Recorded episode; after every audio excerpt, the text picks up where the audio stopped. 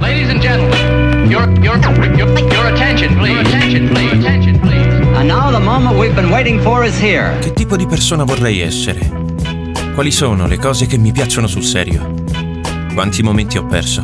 E quanti quelli che sono riuscito ad apprezzare appieno? I, I have something to tell you. I viaggi, la vita, le cose che amo, quelle che mi fanno incazzare. Manhattan, gli errori, i sorrisi, i treni persi e le grandi domande.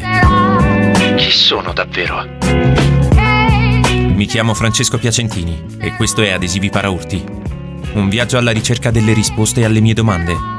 Risposte nascoste nei libri, nelle scritte sui muri, nelle citazioni, nei versi delle canzoni e dei film, che per me hanno significato qualcosa.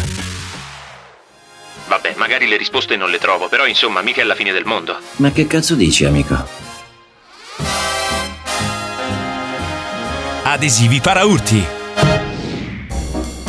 L'altra sera non sono uscito. Volevo prendermi cura di me come non facevo da tanto. Volevo rallentare.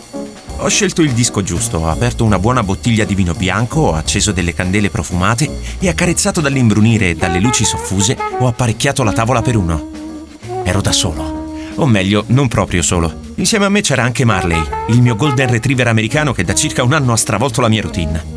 Ero contento. Io e Marley soli in casa, senza nessun programma da fare, senza nessuna aspettativa, solo il desiderio di tirare una volta tanto il freno a mano.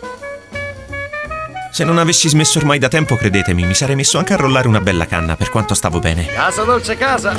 L'atmosfera era perfetta. Tutto intorno a me era lento e nell'aria si percepiva un ordine delle cose ben preciso, quasi disteso, rilassato.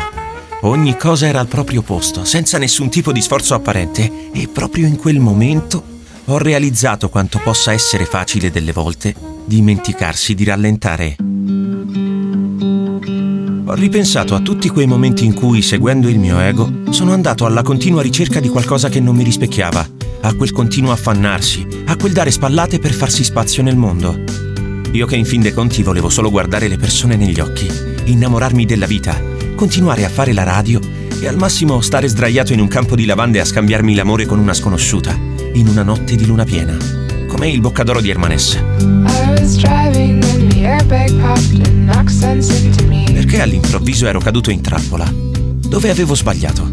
Tu saresti capace di piantare tutto e ricominciare la vita da capo, di scegliere una cosa, una cosa sola e di essere fedele a quella, riuscire a farla diventare la ragione della tua vita, una cosa che raccolga tutto, che diventi tutto proprio perché la tua fedeltà che la fa diventare infinita. Saresti capace? Forse la fregatura dello schiacciare sempre il piede sull'acceleratore è proprio questa. A un certo punto, a forza di tenere gli occhi fissi sulla strada, ci si dimentica di guardare fuori dal finestrino. E così passiamo accanto ai campi di lavanda senza nemmeno rendercene più conto. Due strade trovai nel bosco e io, io scelsi quella meno battuta. Pensavo a quanto fosse giusto abbandonare la macchina e continuare a piedi. Tracciare delle strade meno battute, avere il coraggio di perdersi per ritrovarsi. Ci teniamo tutti ad essere accettati, ma dovete credere che i vostri pensieri siano unici e vostri, anche se ad altri sembrano strani e impopolari, anche se il gregge può dire non è bene. Davvero non avevo coraggio? O forse non stavo dando abbastanza valore a ciò che avevo?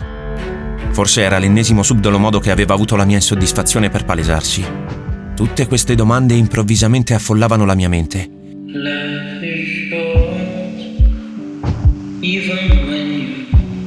Dovevo trovare il modo di distrarmi e non pensare. Così ho preso il telefono e ho cominciato a scrollare il feed di Instagram. E tra un culo in bella mostra e un video demenziale, un post ha catturato la mia attenzione. Chi apprezza ciò che possiede, riceve ciò che gli manca. Eccolo, era il tassello mancante. Dopotutto forse non dovevo abbandonare la macchina. Non serviva, non era necessario andare a piedi. Bastava solo rallentare e godersi l'attimo presente. Solo continuare a guidare entro i limiti di velocità ed esserne grato, buttando un occhio fuori dal finestrino. Godermi il panorama e tutto il resto, invece di fissare solo la linea bianca che taglia a metà la lingua d'asfalto per il terrore di uscire fuori strada. Avrei dovuto continuare a guidare fino a scorgere i campi di lavanda e solo a quel punto tirare il freno a mano, scendere, apprezzarne il profumo e ripartire cominciare davvero a vivere il presente. Per essere felici bisogna saper vivere il presente. Quando il presente non c'è, non si è felici.